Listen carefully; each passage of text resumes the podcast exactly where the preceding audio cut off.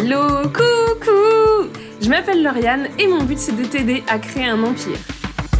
Pour ça, je te souhaite la bienvenue sur le podcast qui va te donner des techniques marketing pour vivre de ton business et pour rayonner dans ce monde. Je te souhaite la bienvenue sur le podcast qui va te permettre de découvrir des femmes géniales, des queens qui ont assumé leur puissance et qui ainsi impactent le monde et changent le monde à leur façon. Prends ta couronne et bienvenue sur Get Your Crown.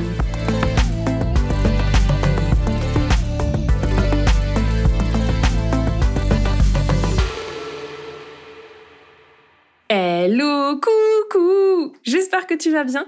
Bienvenue dans un nouvel épisode de Get Your Crown, un épisode où je reçois Emma. Emma qui se définit comme agribologue du web. C'est une personne qui adore les mots et elle en a fait son métier. Mais elle a une autre particularité, c'est qu'elle a des valeurs qui lui tiennent très très très à cœur et qu'elle a décidé de les inclure elles aussi dans son métier.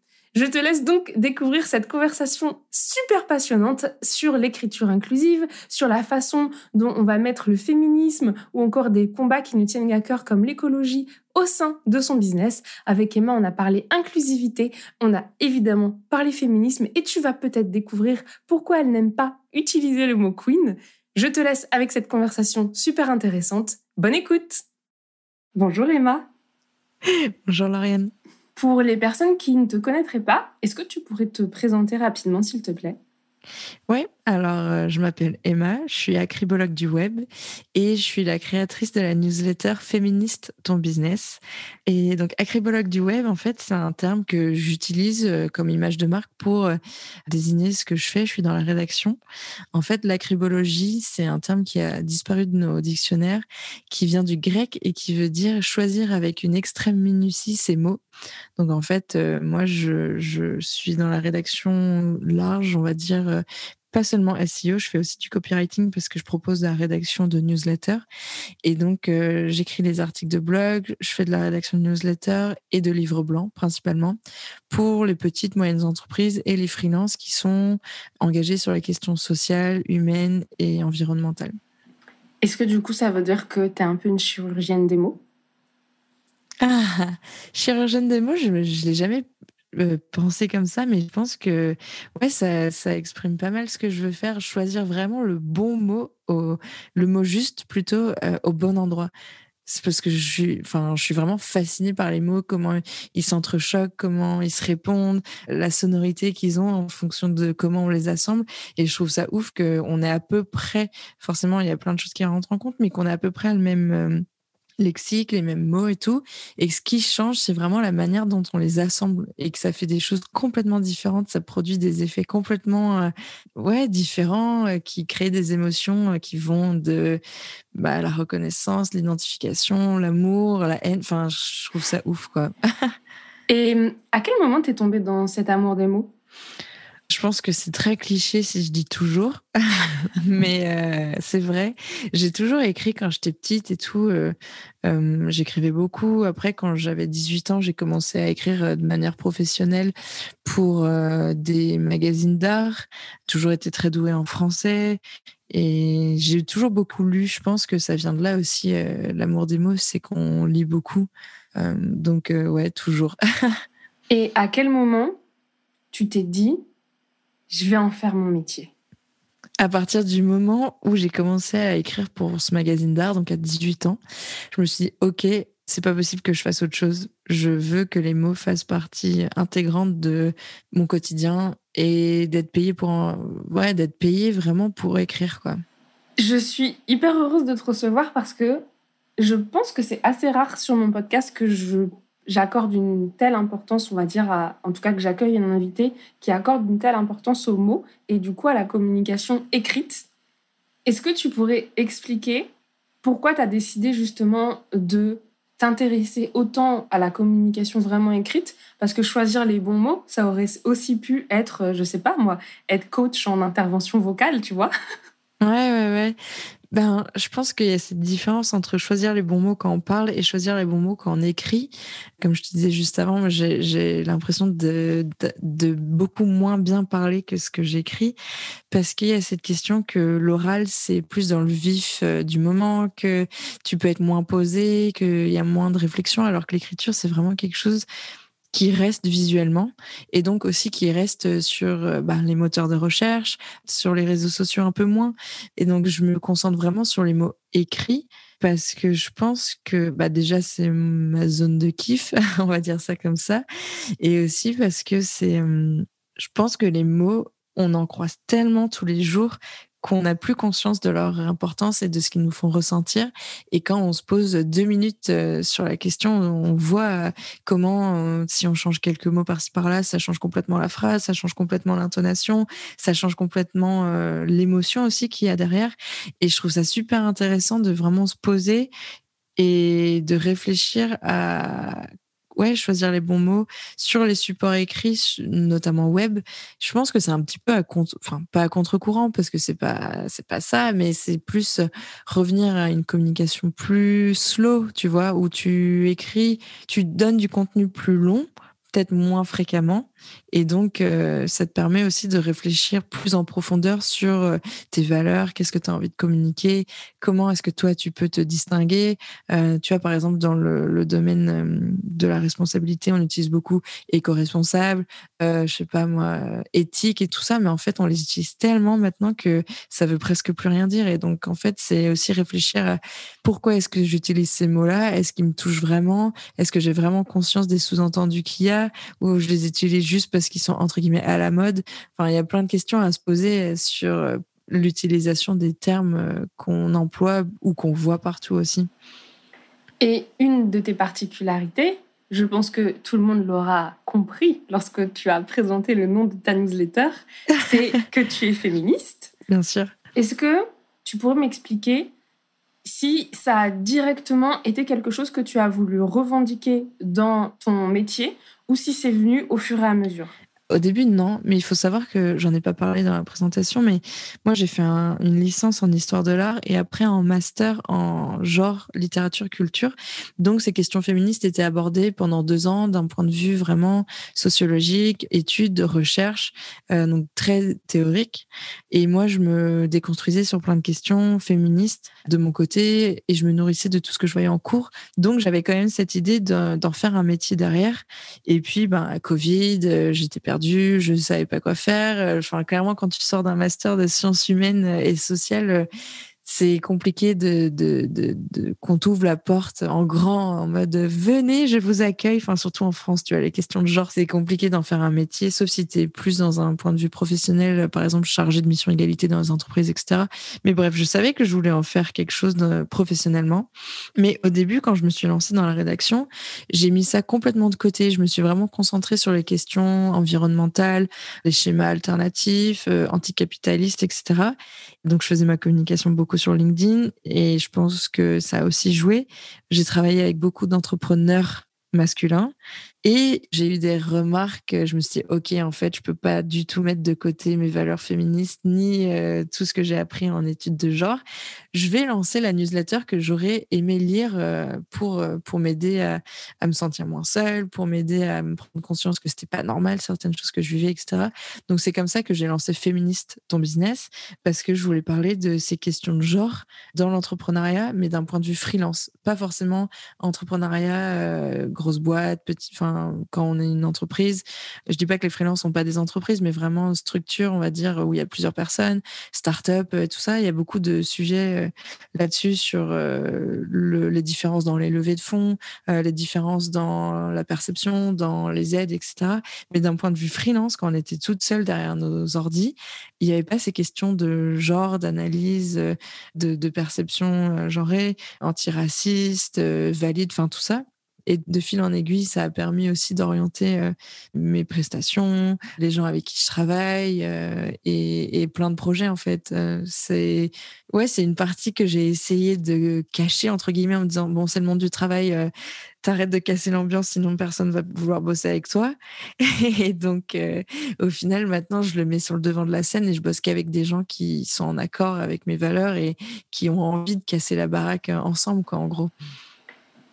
Et c'est quelque chose que j'apprécie beaucoup, justement, le fait de mettre en avant une telle valeur au point d'en faire carrément bah, un élément différenciant. Est-ce que c'est ça qui t'a poussé à te spécialiser dans l'inclusivité ou c'est plus le lien avec tes études, plus tout ça, plus tout ça, plus tes centres d'intérêt, où tu t'es dit, OK, bah, je vais englober l'inclusivité et ça va représenter le plus gros de mes valeurs? Je pense qu'en fait, c'était pas possible pour moi d'avancer sans prendre en compte cette question d'inclusivité, parce que quand je, parle de féminister son business, parce que j'en parle souvent comme un verbe, j'imagine ça souvent comme quatre piliers, et cette question d'inclusivité, c'est un des piliers. Ouais, je pense qu'en fait, c'était une suite logique et que mes valeurs ne pouvaient plus être mises de côté euh, dans ce fameux euh, différence euh, vie pro, vie perso. Quand on est freelance, je pense que ça n'existe pas forcément, et enfin, même pas du tout. Et donc, ouais, vraiment, c'était ce truc de qu'est-ce que je peux faire qui est en accord avec mes valeurs, qui me donne envie de me lever le matin, de bosser, et aussi d'aider d'autres personnes à comprendre tout le bagage que moi j'ai pu avoir d'un point de vue universitaire, le vulgariser, le questionner par rapport à l'entrepreneuriat, etc. Et pour toi, ça veut dire quoi, euh, inclusivité? C'est drôle parce que c'est une notion ouais, qui est assez large et qui peut englober beaucoup de choses. Ça a l'air bête dit comme ça, mais en fait, quand on se rend pas compte qu'on exclut de facto certaines personnes sans même, euh, même le savoir, et c'est normal, on n'est pas du tout sensibilisé à ça dans notre société euh, bah, patriarcale, etc. L'inclusivité, pour moi, c'est avoir conscience que notre expérience d'individu ne représente pas la norme et donc s'ouvrir et prendre en compte les expériences des autres personnes pour qu'elles puissent avoir accès à nos réflexions, à notre contenu, ouais, à nos formations, etc. C'est une chose bête, tu vois, mais par exemple, donc moi je suis une personne blanche valide. J'ai pas de problème euh, bah, visuel, auditif ou quoi.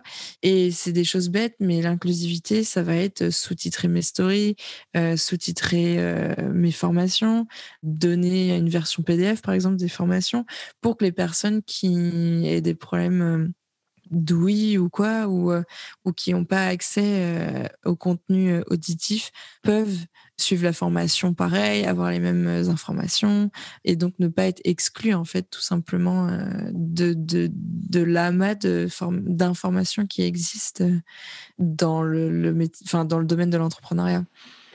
Et du coup, ça veut dire que, comme on l'a vu, tu inclus la thématique féministe, tu inclus toute une thématique autour des différents handicaps et puis tu inclus aussi une thématique raciale, si on peut dire ça mm. comme ça. Comment tu as fait pour embrasser toutes ces choses qui sortent un petit peu de ta réalité peut-être? Mm, Déjà, je pense que je suis pas, je suis qu'au début du chemin. En fait, faut se dire que c'est toujours une déconstruction, une prise de conscience. Je pense qu'il faut pas être dans ce truc de euh, euh, ok, j'y connais rien, je le fais pas, ça sert à rien, je, vais me tromper. Le plus important, c'est de d'essayer, de faire des erreurs, mais surtout de se responsabiliser par rapport à nos actions et nos paroles. Et le jour où une personne dit non, par contre, là, Emma, est-ce que tu dis, euh, tu peux pas euh, être contre les oppressions, mais perpétuer le même système, perpétuer les mêmes oppressions, c'est problématique euh, ce que tu es en train de faire. Et ben, je pense que c'est quelque chose qui est assez dur, c'est de se remettre en question, de se dire, ok, oui, je comprends. Il y a vraiment cette question d'humilité aussi, de, voir qu'on, bah, parfois juste on a tort et puis c'est pas grave, euh, on change, on apprend. Et je pense que le plus important aussi pour prendre en considération autre chose que sa propre expérience, c'est de suivre beaucoup de personnes qui produisent du contenu, qui parlent de leur expérience, mais des personnes qui sont différentes de nous en mode, tu vois, nous, nous deux on est valides. Il faut suivre du contenu de personnes qui ont des handicaps, différents handicaps, pour voir aussi ce que ça concerne, des personnes racisées, des personnes euh, qui euh, ouais, plein, de différents contenus qui parlent de leur expérience pour nous ouvrir les yeux et juste se dire, OK, en fait, euh, moi, ce que je vis, c'est pas la norme. Et euh, il faut avoir conscience que telle ou telle personne vit ça. Donc, utiliser un vocabulaire comme ça, mettre en place certaines actions, mais se dire que c'est vraiment un processus sur le très long terme qui n'est jamais à 100% fini. Et juste se rendre compte avec humilité que bah, peut-être il y a certains mots que je vais utiliser qui sont problématiques. Peut-être qu'on va me le dire. Euh, la prochaine fois, je les utiliserai pas, par exemple. Merci d'avoir précisé qu'on était en constant apprentissage là-dessus. Ça me fait penser à quelque chose, euh, une expérience que j'ai vécue du coup la semaine dernière. J'ai donné une masterclass et il y a une personne qui a interagi dans le chat. En fait, j'étais pas sûre que ce soit l'abonné à laquelle je pensais sur mon compte Instagram. Et je suis allée lui demander Est-ce que c'est bien toi qui étais pendant la masterclass? Elle m'a dit oui. Et il se trouve que cette abonnée est sourde. Et donc, je lui ai demandé comment elle avait fait pour suivre ma masterclass. Parce que je pense que toutes les personnes qui écoutent le podcast s'en rendent compte, je parle assez vite. Et ah. quand tu fais une masterclass sur Zoom, il n'y a pas de sous-titrage automatique de ce que tu fais. Et du coup, je lui ai vraiment demandé comment elle avait fait. Et elle m'avait expliqué que le fait que je me montre tout le temps et que je sois tout le temps visible sur l'écran pendant la mm. masterclass, c'est ce qui l'avait aidé à suivre, en plus des slides qui résumaient mon propos. Parce que du coup, elle pouvait lire sur mes lèvres, malgré le fait que je parle vite. Et c'est quelque chose auquel je n'avais absolument jamais pensé. Et faisant des formations en ligne, je me suis rendu compte que du coup, il était hors de question pour moi de faire des formations en ligne où je n'étais pas visible. Par contre, pour moi, c'est un calvaire de fournir le support écrit. Potentiellement, j'arriverai à le faire à un moment, mais ça fait partie des choses qui me demandent beaucoup d'énergie. Et du coup, je sais que je ne suis pas capable de le faire dans mes premières versions de formation, mais que ce que je peux faire, c'est de me dire qu'à chaque fois, je reste visible sur l'écran pour que les personnes puissent lire sur mes lèvres. Ouais, et c'est des choses bêtes, par exemple, mais euh, tu peux mettre des sous-titres, tu vois, sur la formation, ou sous, sur des diapos, des choses comme ça, des diapos qui résument ton propos.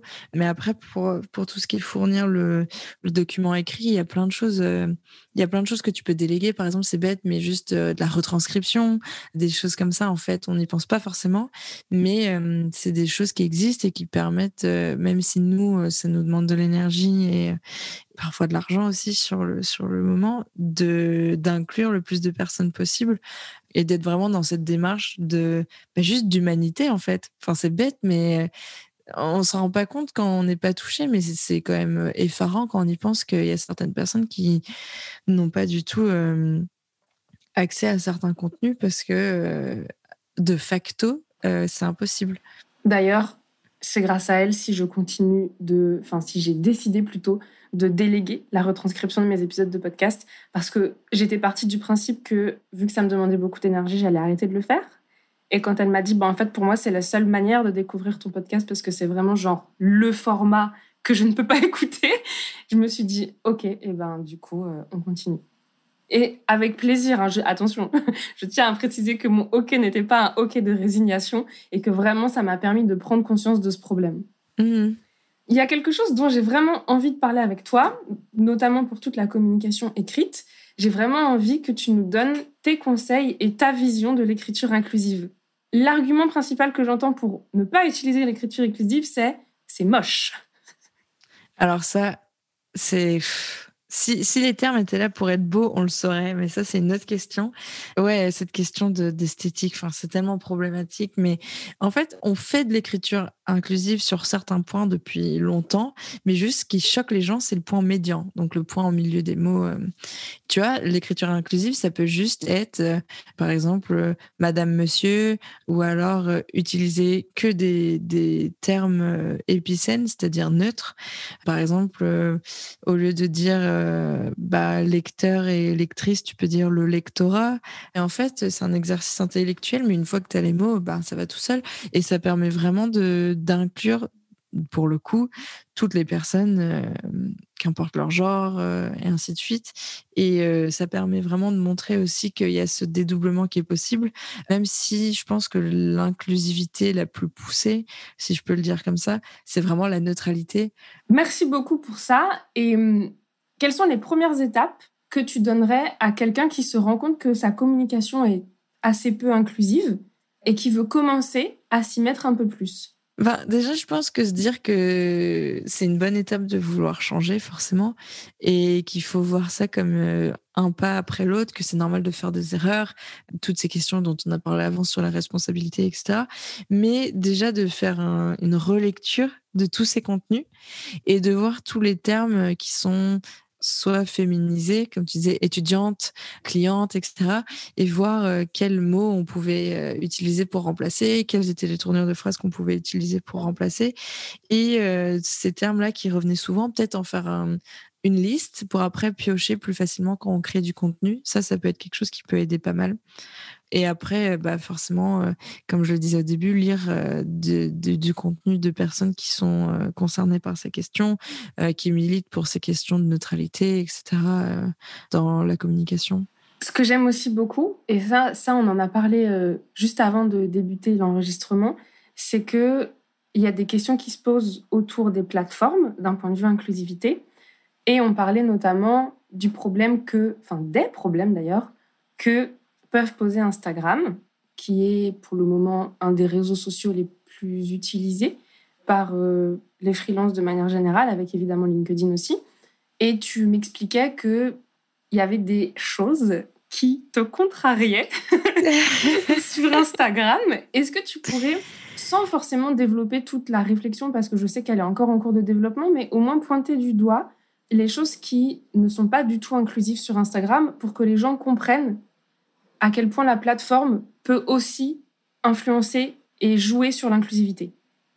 Déjà, je pense que ce format d'image qui va prendre tout l'écran avec le, la description qui sera lue par-dessus l'image, je trouve ça super problématique parce que déjà, c'est du texte blanc qui va être lu sur un fond, bah, ça dépend des couleurs que tu utilises, ça dépend c'est une image. Donc, en fait, clairement, ça va être super compliqué de le lire. Donc, euh, question d'inclusivité, c'est vraiment pas top. Et puis après, il y a toutes ces questions de vidéo. C'est super compliqué parce que regarder une vidéo et s'arrêter toutes les secondes pour lire la description, ça va pas être non plus, euh, enfin, la description sera pas mise en avant pour qu'on sache de quoi ça parle, pour que les outils de lecture voix haute puissent retranscrire aussi le message. Et souvent, les sous-titres sur ce type de vidéo sont mis en bas, donc euh, clairement pas visibles. Donc, euh, ça veut aussi dire qu'on ne saura pas forcément ouais, de quoi ça parle, etc. Donc, ça, en tout cas, c'est les questions principales qui vont être euh, posées sur la question d'inclusivité qui sont assez problématiques. Après, je me suis pas penchée plus que ça sur le nouvel algorithme parce que j'avoue que moi, ça me tend beaucoup et que je me dis que j'ai pas envie de continuer sur cette plateforme qui pense pas du tout à ces questions, même si je pense que les réseaux sociaux de manière générale sont pas inclusifs du tout. Mais ça, c'est une autre question. Et donc, ouais, ça va être aussi ces questions de comment on sous-titre la vidéo, comment on fait une description qui est accessible, qui est lisible aussi. Est-ce que ça veut dire qu'il faut mettre tout son texte sur des carousels? Mais dans ce cas-là, comment est-ce qu'on rend les carousels plus lisibles et plus accessibles, même s'il y a beaucoup plus de conseils euh, sur ces questions-là que la description, parce que je pense que la description, c'est vraiment ce format d'être sur l'image qui change et donc on n'a pas encore de recul. Mais ouais, c'est question d'inclusivité, d'accessibilité et aussi, on en parlait juste avant, d'environnement. Parce que produire de la, du contenu vidéo à gogo, c'est bête, mais ça va demander beaucoup plus d'énergie, beaucoup plus d'électricité par rapport aux data, euh, beaucoup plus de volume aussi. Et c'est hyper problématique parce que c'est du contenu super éphémère qui pompe énormément d'énergie. Merci. Je crois que là, on a bien compris. en tout cas, pour pas non plus euh, juste plomber les gens, en piste de canaux de communication qui sont un peu plus respectueux. Je sais que toi, tu commences à recentrer ton écosystème sur le site et la newsletter. Est-ce qu'il y en a un autre que tu as en tête là comme ça? Ben, je pense que le podcast, c'est intéressant, mais moi, je m'y connais pas, donc tu pourras peut-être en parler plus que moi. Après, ça peut être intéressant de, moi, j'imagine garder en tout cas Instagram et LinkedIn comme des euh, vitrines pour rediriger vers un canal principal qui sera euh, la newsletter. Euh, la newsletter, il y a aussi plein de problématiques sur euh, les questions bah, de stockage, de data aussi, même si c'est beaucoup moindre que la vidéo. Mais le site internet, c'est toujours une bonne base, surtout quand on choisit par exemple des hébergeurs responsables, français. Et puis, il y a toutes ces questions aussi d'accessibilité qui sont différentes sur un site internet. je pense que, le, ouais, il y a une vraie réflexion à avoir sur, euh, sur quels canaux de communication on utilise et pourquoi. Et même plus que juste la question d'inclusivité, mais aussi euh, la question de qu'est-ce qu'on préfère. Euh, moi, bah, moi, forcément, j'adore écrire. Donc, Instagram, clairement, si je dois faire des vidéos de 30 secondes ou même 10 secondes, mon moyen d'écrire, ça va être compliqué de, d'écrire comme j'aime. Donc, c'est pour ça aussi que je privilégie la newsletter et les articles de blog. Et c'est quoi la plus grande fierté dans ton business? Ah, c'est une vaste question. C'est vrai qu'on me pose rarement ce genre de questions. J'aime bien. Je pense que c'est d'avoir lancé ma newsletter. Que d'ailleurs, j'invite tout le monde à aller découvrir. Sachez que suite à une newsletter d'Emma, nous avons eu une discussion où on était toutes les deux euh, très, très intéressantes et où on était vraiment à fond dans une discussion sur le terme de queen. Puisque ceux qui me suivent sur Instagram sachent que je me suis autoproclamée queen du marketing et Emma soulevait qu'en fait, on ne voit pas d'entrepreneurs hommes utiliser le mot king. Et donc qu'il y avait peut-être quelque chose à creuser derrière l'utilisation de ce mot. Bah, il y a encore plein de trucs à dire, mais ouais. Mais si les gens ont envie de découvrir davantage, ils iront lire ta newsletter. Et est-ce qu'il y a un moment où tu as senti que tu mettais ta couronne sur la tête? Oui, parce que je reste dans cette image de Queen. Allez, on reste sur la thématique des Queens. Bah, je pense que c'est au moment où j'écris mes newsletters, il y a toujours cette appréhension de oh mon Dieu, est-ce que tout le monde va se désabonner? Est-ce que ça va trop loin? Est-ce que les gens vont euh, me suivre ou juste être en mode mais purée, ça va trop loin, vas-y, plombe l'ambiance, ça me saoule. Euh, ouais, dans, dans ce truc de, décortiquer les mots, de pourquoi on utilise ces mots et euh, qu'est-ce qu'il y a comme sous-entendu parfois très sexiste en dessous. là, je pense que je suis en mode ok, c'est mon domaine, c'est bon, je prends ma couronne. J'adore. Et pour finir, est-ce qu'il y aurait une personne que tu as envie de recommander, soit parce que tu adores ce qu'elle fait, soit parce que tu as envie de mettre un peu plus de lumière sur elle? Je... Il y a plein de gens. C'est vraiment une vaste question. Je pense que le, compte euh, que je recommanderais plus sur ces questions d'inclusivité et d'accessibilité, c'est le compte euh, qui s'appelle Bleu Renard Studio, qui est tenu par euh, Jojo et euh, vraiment, euh, il faut aller découvrir son travail. Ok, et eh ben merci beaucoup pour ce que tu as partagé. Bah, merci à toi. J'allais dire, est-ce que tu préfères qu'on renvoie les gens du coup sur ton compte Instagram ou est-ce qu'on les renvoie plutôt directement euh, sur ta newsletter pour qu'ils découvrent ton travail? Bah, comme je te disais, je pense qu'Instagram, ça va devenir une vitrine, mais euh, tout va être, enfin, tout est connecté. Donc après, euh, ils peuvent découvrir euh, mon compte Instagram. Enfin, ils et elles peuvent découvrir mon compte Instagram, ma newsletter, mon site, tout, tout est lié. Donc allez où vous voulez. vous pourrez trouver les informations dans tous les cas. Et s'il y a des gens qui ont envie de travailler avec toi pour atteindre plus d'inclusivité, comment ils peuvent faire? Bah, me contacter directement sur mon site internet ou par email. Mais euh, moi, je propose deux sortes de prestations sur ces questions d'inclusivité. Donc, soit de la rédaction, comme je te disais, article de blog, newsletter, livre blanc, soit de l'audit de contenu. C'est-à-dire que moi, je vais auditer le contenu qui est déjà rédigé euh, pour voir les pistes d'amélioration, voir euh, s'il y a des mots qui sont franchement moyens, parce qu'en fait, c'est très flou en dessous et, et on ne comprend pas les engagements qu'il y a derrière et comment être plus inclusif etc. Merci beaucoup Emma. Je suis absolument ravie de cet échange et j'espère que ça n'aura pas trop fait peur aux gens. Mais non, il faut pas. C'est, une première marche euh, vers des questionnements beaucoup plus profonds, on va dire, de, rapport aux autres aussi de, ce qui se passe dans notre société et pourquoi on réagit de telle ou telle manière, euh, qu'est-ce qui nous touche. Mais ça, c'est encore, franchement, on pourrait en parler pendant super longtemps, mais on va éviter. Mais non, il faut pas avoir peur. C'est hyper enrichissant de se poser ces questions-là. Bah, du coup, merci pour tout ce que tu as partagé. Merci aussi euh, de contribuer à la sensibilisation sur tout ça. Qu'est-ce que je peux te souhaiter pour la suite? Je peux te souhaiter un million de clients et une ouverture globale de toutes les plateformes à l'inclusivité.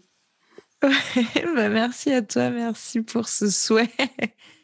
Merci beaucoup d'avoir écouté cet épisode. Je suis absolument ravie d'avoir reçu une personne aussi passionnée qu'Emma, qui a autant de valeur qu'Emma, parce que je voulais vraiment réussir à mettre en avant le fait que c'est pas parce qu'on a des valeurs très fortes, que ce soit des valeurs écologiques ou que ce soit des valeurs féministes, qu'on ne peut pas les mettre en avant dans notre business. Et puis, je voulais aussi te rappeler que tu attires les personnes qui vont résonner le plus avec toi et donc en mettant en avant tes valeurs, eh ben tu te garantis quelque part de ne pas travailler avec des personnes qui ne sont pas du tout en accord avec tes valeurs. J'espère que cet épisode t'a plu, qu'il t'a appris des choses ou qu'il t'a motivé. Tu pourras bien évidemment retrouver tous les liens pour contacter Emma directement dans la description de cet épisode. Je te souhaite une merveilleuse journée ou une très belle soirée selon quand tu écoutes cet épisode. Bisous à la semaine prochaine